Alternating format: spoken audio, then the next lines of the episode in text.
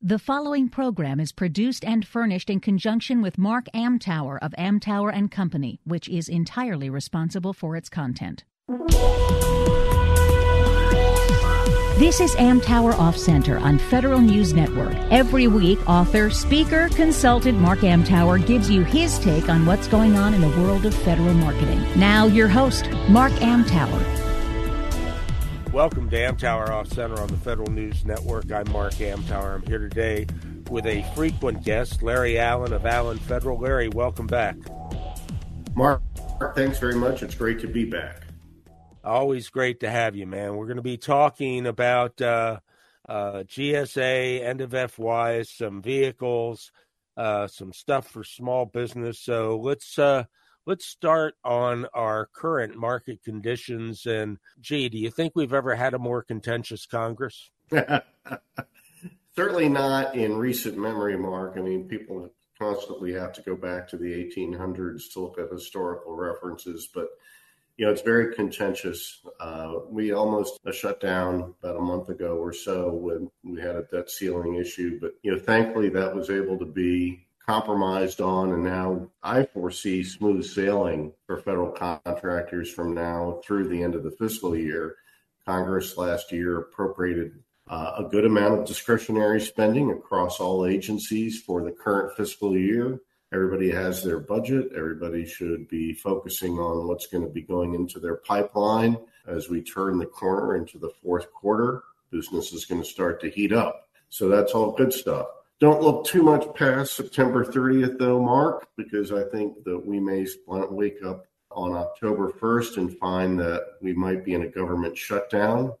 I think that's a, a, it's not a certainty, but it's more probable than not. And I think even when you do get an appropriations measure through, that there's likely to be some trimming in discretionary accounts for F Y twenty-four. So that's all the more reason to get as much business in the pipeline and in the door this year. Yeah, I mean, you know, the new F Y is always iffy. And that was, you know, one of the reasons I asked, you know, have we had a more contentious Congress? Well, not since members of Congress were allowed to carry handguns on the uh, on the floor back in the eighteen hundreds. So thank God they don't have them now, because who knows what would happen. But, you know, the new F Y iffy. You think it's a better than even chance that we may have a shutdown? I do, Mark. I, I think that we've got members of Congress that want the issue of a shutdown to galvanize their constituency more than they ultimately want a budget deal. Uh, keep in mind, they also have an incentive to not get things done on time, because per the budget ceiling agreement, if they don't get all the appropriations bills done on time, there's an automatic one percent sequester. There's that word again. Uh, for all F Y twenty-four spending bills, when they get in, it's a one percent across the board deal. Uh, and there are groups of people who might like to see that. So I think we're going to have uh, some very contentious times between now and the start of the fiscal year. And again, I think you have to remember, everybody comes outside of Congress, comes at this issue, I think, figuring, well, they'll get a deal. It's in everybody's interest to get a deal. That's not always the case from where the Congress people are looking at it. Sometimes they'd rather have the issue for an electoral purpose, and then after they've exploited the issue, get a deal. So um, what does the one percent thing mean for contractors? Well, it means, as it's written right now, that Uh, if Congress doesn't pass all the appropriations bills on time, then the if there's a continuing resolution, the continuing resolution would be to cut one percent um, of across the board of all discretionary spending.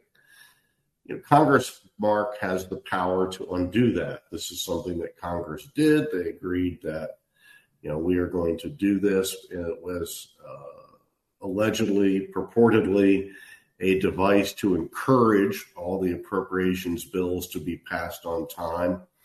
But if there's a prospect of being able to reduce outlays, and this is the most expedient political way to do it, I can certainly see where that would take place, at least for a period of time. Uh, so how long? Don't know. I don't think anybody in, in Congress really knows. Uh, could Congress undo it before it happens? They could. I don't think they will. Uh, could they get all the appropriations bills done on time? They could, but I don't think they will. Uh, so there's going to be a lot of uncertainty. As you said, there's always uncertainty going into a new F Y, but I think this year that will be amplified. Pretty scary times, my friend. No way to run a government, regardless of what your political persuasion is. Point. Point well taken. So let's migrate to uh, to G S A for for a while, probably a little little longer than usual. Um, in your newsletter, uh, you highlighted uh, three issues for uh, contractors, uh, scheduled contractors, that they should be prepared for. What what prompted this, and what are those issues? So, Mark, here we're talking about audits, and there are going to be a lot of audits coming up, particularly for G S A service contractors over the next couple of years. Uh, it's just their time in the cycle where there are a lot of renewals coming up. But regardless, I think that uh, any scheduled contractor has to be prepared for three things that G S A auditors are looking at in particular right now. Uh, there's a new one on the list, but it shouldn't be a surprise to anybody. That's the so-called Section eight eighty-nine B uh, compliance requirement, the requirement that says you can't have any equipment from Z T E or Huawei, Hangzhou, or a number of other uh, companies on the bad list uh, with uh, strong ties to the Chinese government. And that, Mark, again, is you can't have that equipment in your enterprise anywhere. It's not just that you can't have it in any system that's supporting a government contract. And the rule requires contractors to do a, a review, a credible review, to look and see what they have. What I'm hearing back is that uh, federal or, uh, company C I Os are actually being asked to provide data on the credible review they did. You know, when was it? How deep did they go? What were the results? So Section eighty-nine B compliance is an audit thing that people have to be aware of. Uh, labor qualifications definitely are another area where companies... Let's, let's, let's stay with to... uh, eight eighty-nine B. So what I hear you saying is this is a, a self-audit that uh, the companies are doing, and then they're presenting the results to G S A, correct? Right. You have to certify as a contractor, whether you're a scheduled contractor or pretty much any other type of contractor, that you're Section eight eighty-nine B compliant. And the way you certify is you have to do a credible review of, uh, and the specific word, Mark, is reasonable inquiry, a reasonable inquiry on whether or not you have any of these covered systems in your company. And what the auditors are asking for is evidence that you've conducted that reasonable inquiry and when you did it and how deep did it go, things of that nature. Okay, so G S A is not providing a detailed uh, list of criteria, but a sort of a general list.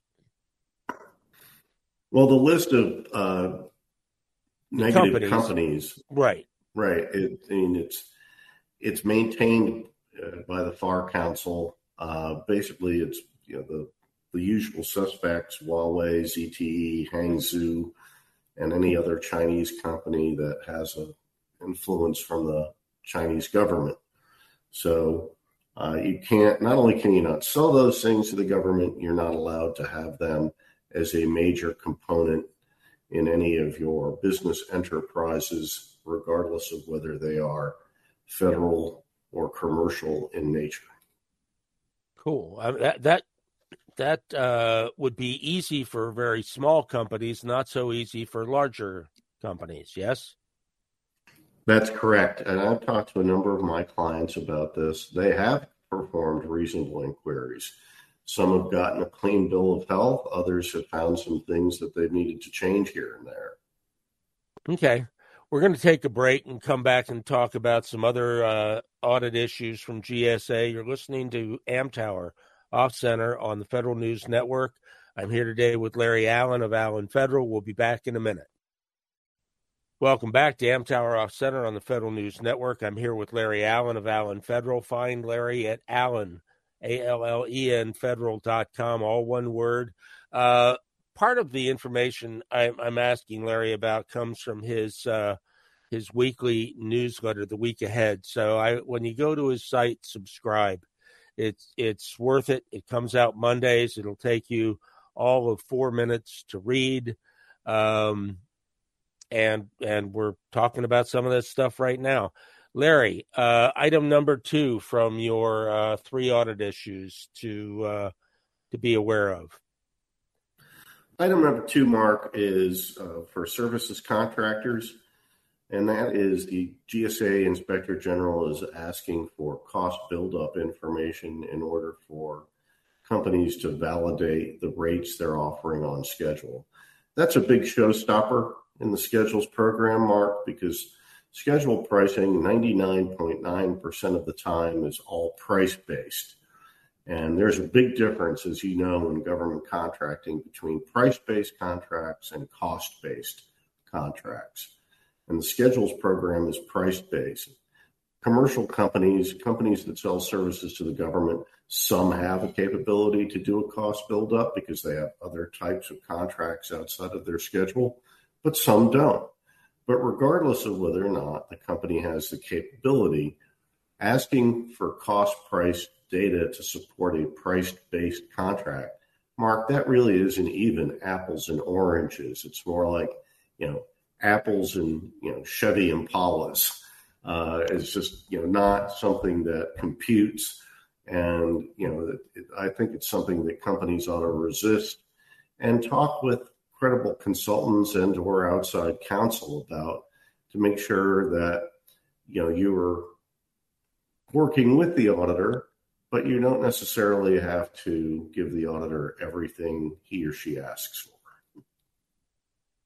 for. Okay. So once again, G S A is probing deep, but your your required responses don't necessarily have to open the kimono too wide. That's right. Okay. You have uh, one other labor-related uh, issue here. That's right, Mark. And this is a, an oldie but a goodie, and it's one thing that contractors need to be aware of, and that's labor rate qualifications. This is something I've talked to companies about for years, and yet we still see it as an issue. Companies that try to be very good corporate citizens about defining their labor rates in terms of uh, education and experience and things that go into justifying that labor rate. Often I find that companies provide more information than they need to and end up unwittingly getting themselves caught in a corner. And what I mean by that is sometimes people put in requirements that say, this candidate has a four-year undergraduate degree and two years of postgraduate degrees. It, it has a postgraduate degree as well, plus experience. And then you get somebody, we'll name him Jim. Jim's a great guy. He's an ace in the field. Jim has twenty years of experience. Everybody knows Jim. But Jim doesn't have that master's degree, Mark. And when you start charging Jim at the labor rate that says right there in the contract, it's got to be experience with a master's degree. That's the type of thing the auditor is coming after. Uh, and even if you have a customer agency contracting officer that says, well, I want Jim and I'm willing to pay for him anyway at that rate, the G S A auditor is coming back and saying, no, no, the contract level terms are what control here, not the task order terms. And the contract terms say education plus experience. So that's something that contractors really are going to have to look at. As always, I think when you're writing your labor uh, rate uh, descriptions, you want to provide yourself with as much flexibility as possible. Uh, and that, you know, that gives the auditor one less thing to look at. Okay. Um, and and this this still pops up on a regular basis. It does, and I think we're particularly now when we know that over the next twenty-four months, there will probably be over fifty to seventy-five audits, specifically of professional service scheduled contract holders, Mark. Uh, and then outside of the audits, this will now, because of the audits, become an area of review for every contracting officer. This is an area that companies should really anticipate being scrutinized and clean up the verbiage as they find necessary. Okay. The the reason I ask that is I, I know we've talked about this on and off for several years. So that's right.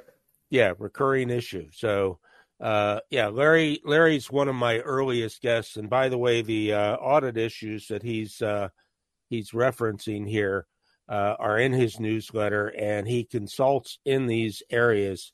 Um, I didn't ask you to tell people what Allen Federal was involved in, so give a brief synopsis and we'll move on to the next question. Well, Mark, I appreciate the opportunity. Allen Federal does a couple of main things for our clients. One is we are trying to be a very good resource for contract compliance. I believe that contract compliance is pennies on the dollar. So we'd like to keep you out of the compliance ditch if we can, although we're perfectly happy to help people get out of the ditch after they've driven into it. It's just more expensive that way. Uh, the other thing that Allen Federal does is we provide strategic insights into the government market, strategic advice. We're not going to be an augmentation of your sales force. We're, we do not do the excellent type of work in marketing that Mark Amtower does, but what we do is that strategic planning, the strategic business development that can help a company, whether it's newer in the market or maybe its business is stalled out. Cool.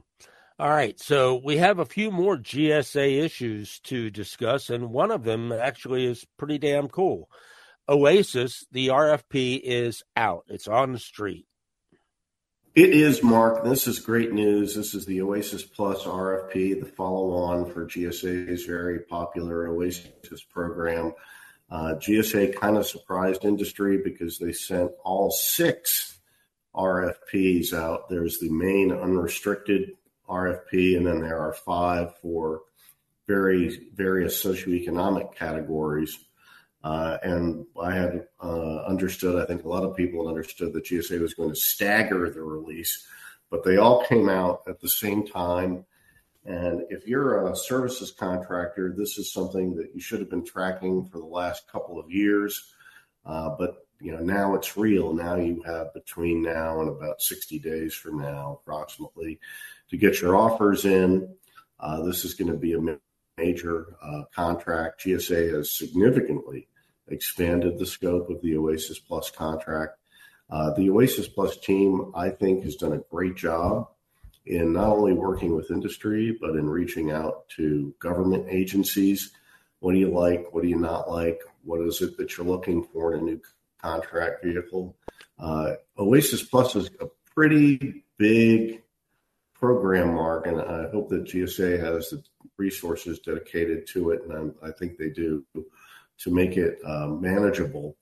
But, uh, you know, this is something that's a prime opportunity uh, for people. Keep in mind that this R F P that's out now does have contract-level pricing requirements in it. I don't think they are as substantial as what you would find in a G S A schedule.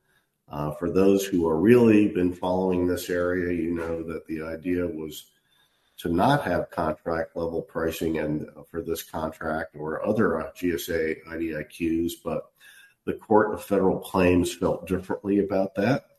So G S A had to go and add that in. Cool. Um, yeah, uh, o- OASIS has been a, uh, um, a success from, from the get-go. Um, we have not so good news on another G S A vehicle. It seems like Polaris died on the launching pad. Mark, I'm really concerned about Polaris uh, for a number of reasons. I mean, as you point out, you know, it's, we haven't really heard anything about it. And just looking up before you and I got together today uh, on the Interact site, you know, as people may know, G S A re, um, maintains Interact sites to communicate with industry on various p- programs. Uh, the Polaris sat site has not been updated since April twenty-first. Uh, that's a bad look. Um, and April twenty-first was about the time when the Court of Federal Claims ruled in favor of the protester protesting the Polaris award. So the G S A, the Court of Federal Claims, is quite explicit. There's a G S A cannot proceed in evaluating offers and making awards under the current uh, protocol. They have to go back and do it again. That's what the court said. And doing it again primarily means contract level pricing. Uh, that has to be part of it. But there's also a portion where the court said you have to look at uh, how you score offers that come in from joint ventures and who gets credit for what and what is each uh, member of the joint venture. A lot of this is mentor-protege work, Mark. What does each person, what does each company bring to that agreement? Uh, I've tried to talk to the G S A Polaris team a couple of times. I've urged them uh, to update the Interact site. It's been radio silent. Uh, the OASIS folks were able to get their new R F P out after this and incorporate the language that the court wanted. So I'm not sure exactly what all the holdup is in Polaris, but it doesn't look good. This is going to be G S A's major small business I T solutions contract. And remember that Polaris itself was a replacement for the ill-fated Alliant two small business contract, which also crashed and burned on the protest launching pad. Uh, I hope that's not the case here, but it doesn't look good. If I'm G S A, I have to look at my I D I Q portfolio, Mark, and I have to make a business decision on what resources I have and whether or not I have the resources or the market need to try again for another iteration at a small business I T, I D I Q contract, or do I decide that, hey, you know, with Alliant three coming up, there'll be opportunities for small businesses to play there. Uh, I have eight A, I have vets, and I have the schedules. Uh, those might be deemed to be enough. All right, we're going to take a break here. You're listening to Amtower Off Center on the Federal News Network. Larry and I will return right after this. Welcome back to Amtower Off Center on the Federal News Network. I'm here today with Larry Allen of Allen Federal. You can find him at allen federal dot com, A L L E N, federal dot com, all one word. Uh, Larry, let's uh, touch briefly on Alliant three. Yeah, Mark, as I mentioned in the last uh, section, the Alliant three contract is going to be G S A's next large I T, I D I Q contract, large in size. It's going to be for businesses of all size, uh, all sizes, but uh, large in scope. And the Alliant two program has been phenomenally successful. Uh, it's running out of time and space, even though G S A has already uh, lifted the cap at least once. So the Alliant three team does not have a lot of time to play with here. They are anticipating sending the R F P out the first quarter of the twenty twenty-four fiscal year. And I think that's good timing. So companies should be prepared Uh, to respond.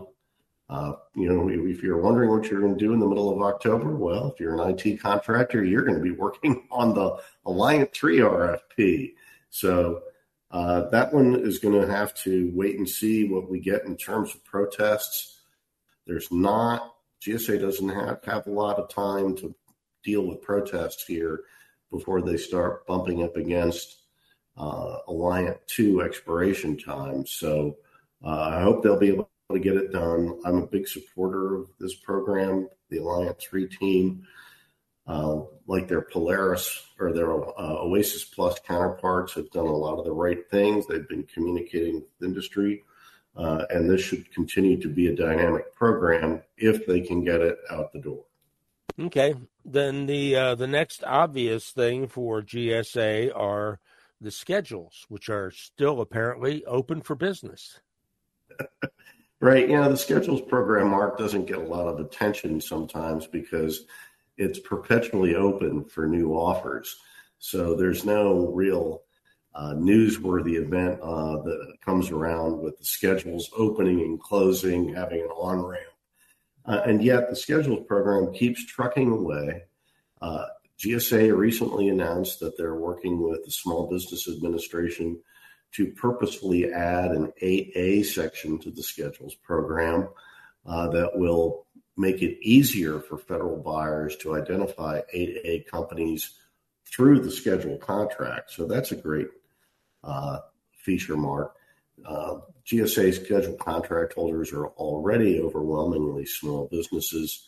Uh, you can find a lot of solutions through the program. One of the things that G S A is starting to put uh, in the schedules, and as well as its other contracts, uh, putting out some more things on sustainability. Sustainability is a big issue for uh, the G S A management team, and it's permeating the entire agency in everything they do.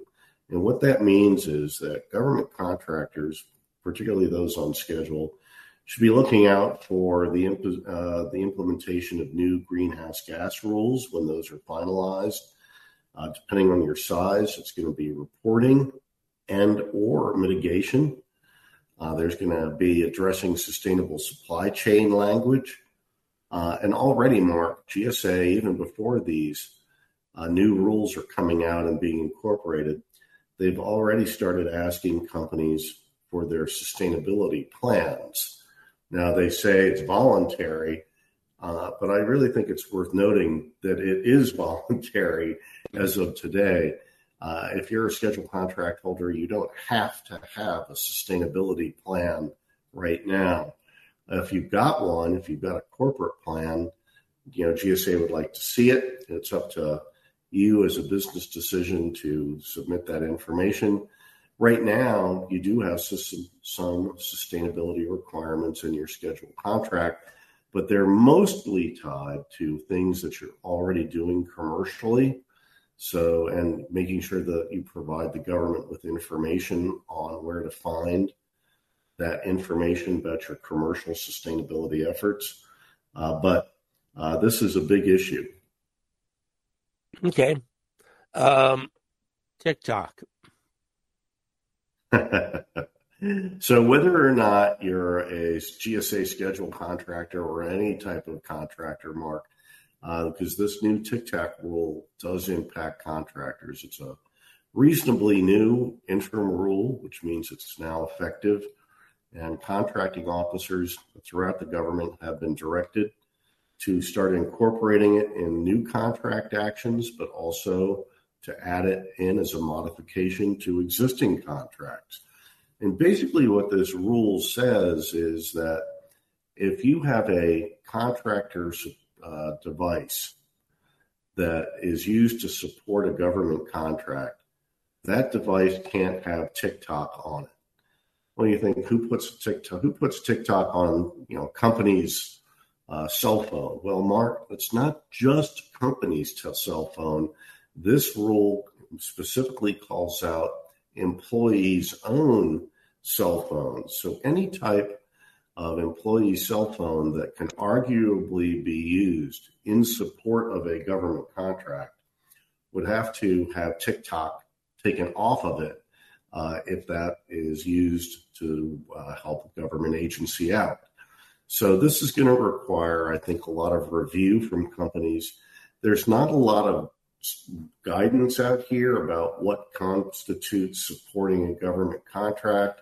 Some people are reading the language very narrowly, saying personal devices that are part of an employer's bring your own device uh, campaign. I'm not sure that I would read a whole lot into your bring your own device campaign. I think that was a reference point. I think what they're really interested in, the government, is getting TikTok off of the phones that are used by contractors uh, that support government contracts. I suspect more guidance will come out maybe the beginning of next year when we get a final rule out. But until then, uh, this is something that all companies should be reviewing. And when your contract gets modified or when you get a new contract award, you definitely want to look for this F A R clause and understand what it requires of you. Okay. Uh, one other issue before we uh, we break. Uh, before we were recording, you mentioned that there were a couple of new things about SEWP. Well, Mark, the, the very popular NASA SEWP program is now uh, putting together SEWP seven. And I think the big news for SEWP seven is that it's going to broaden the scope out. Traditionally, SEWP has been a great place for I T products, with services being ancillary to the products being sold. But now NASA is contemplating going broader into the service area, kind of directly taking on the G S A schedules program, uh, and as well as Alliant. And we'll have to see where it goes. But right now, I think, you know, I think it's probably been frustrating for contractors who've wanted to put services on SEWP, but they haven't been allowed to. Now they might be able to, at least to some extent. So if you're an I T contractor and you've been looking at SEWP and you're thinking, well, you know, I really sell, uh, sell solutions, not just products off the shelf. Now SEWP seven could be something for you to look at. Uh, as we know, Mark, SEWP is phenomenally popular. Every federal agency buys from it. So this would be a, a real departure and something that could potentially become a major uh, acquisition method for uh, I T services. Well, it would certainly bump up their numbers, too.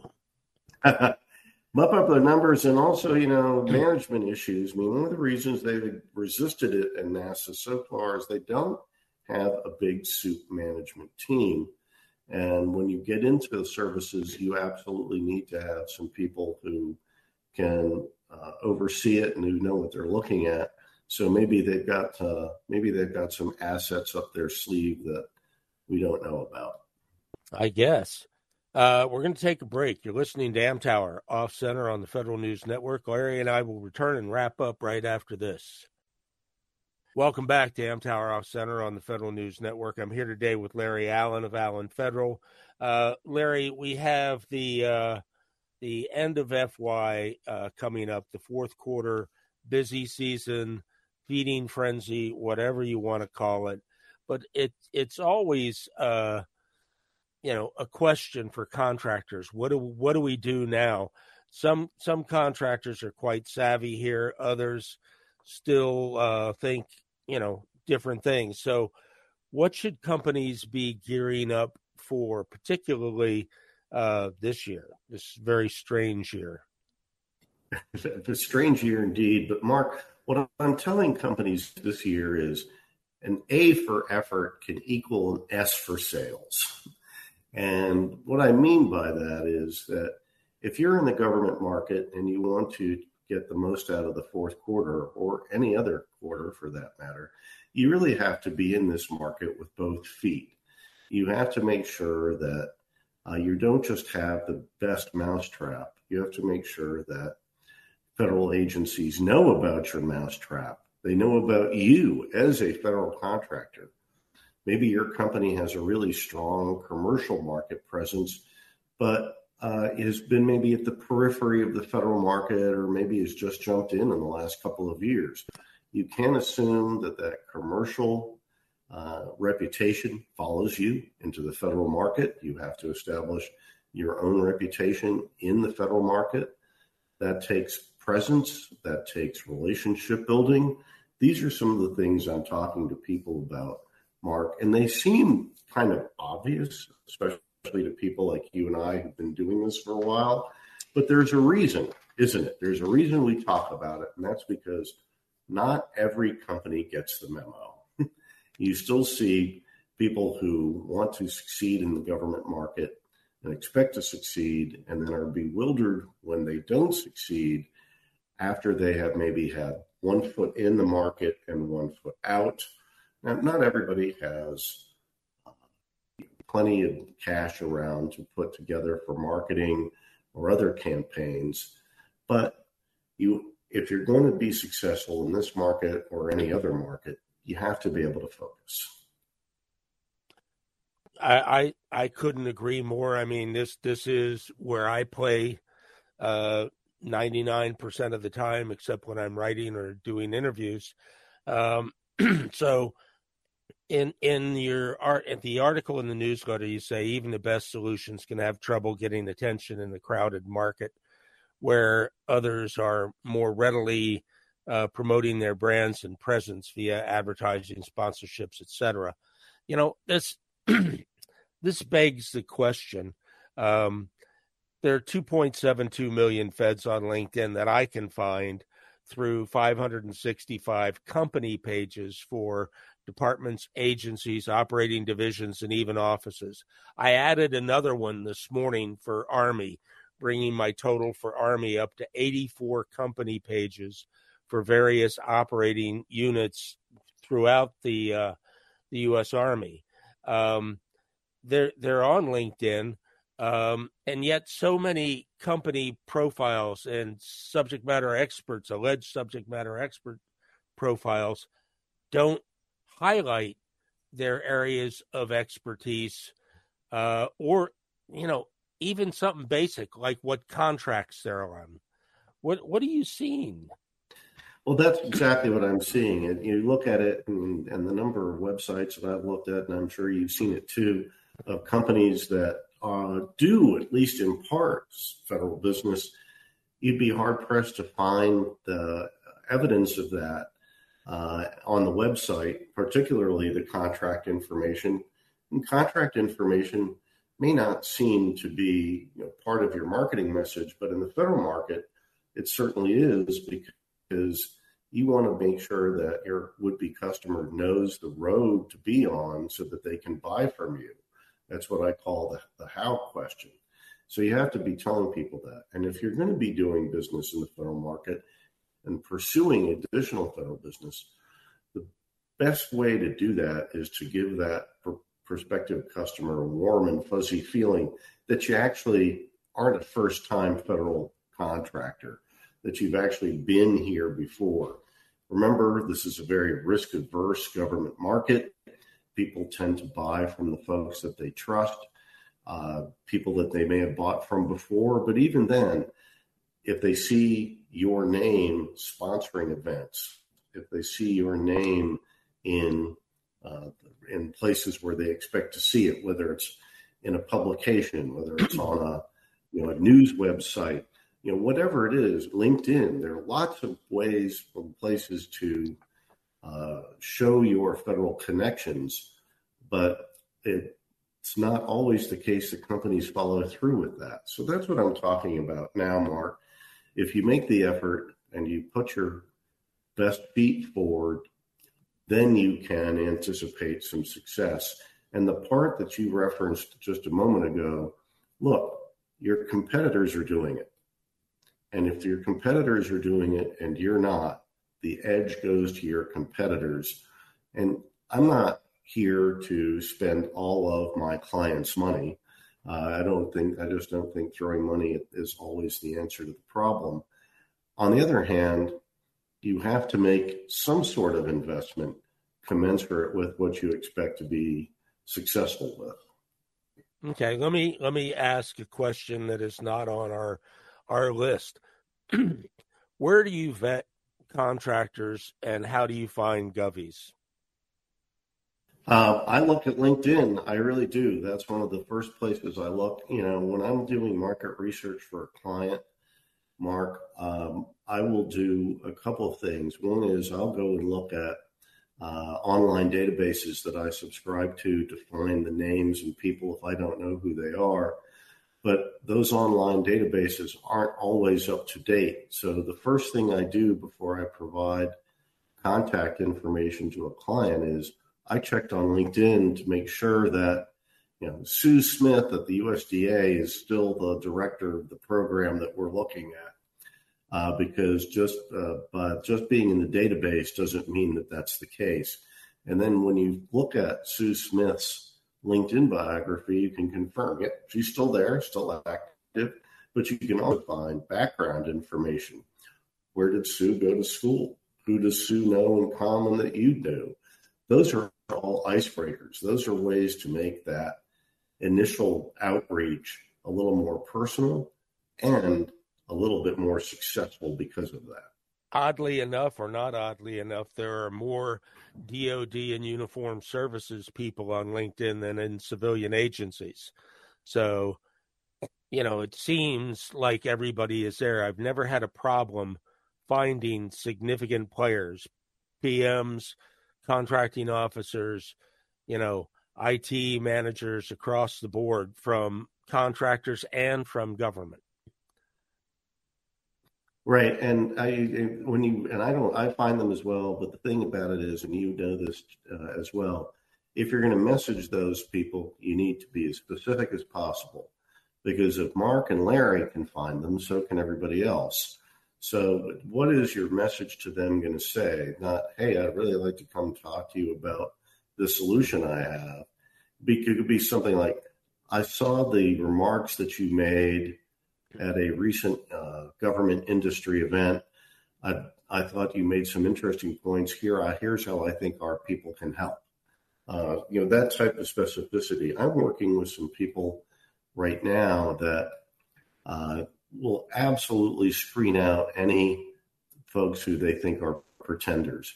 And you have to be real and real with the message. And fortunately, in this one case that I'm thinking about, I can we've been able to do that.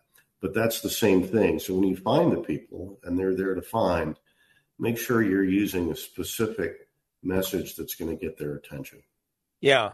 Putting, putting a connection request in context is absolutely critical. I agree. Larry, thanks so much, man. This has been fun, and we'll do it again soon.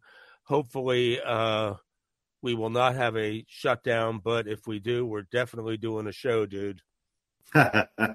Mark, it's great to be here. I appreciate the opportunity.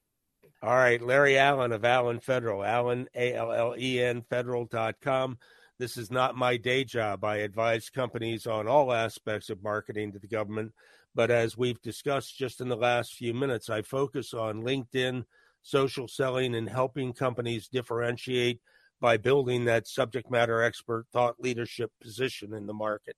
If that resonates, drop me a line at mark amtower at gmail dot com or reach out to me on LinkedIn. And thank you for listening to Amtower Off Center. You've been listening to Amtower Off Center on Federal News Network. Tune in Mondays at noon or subscribe to this show on iTunes or Podcast One.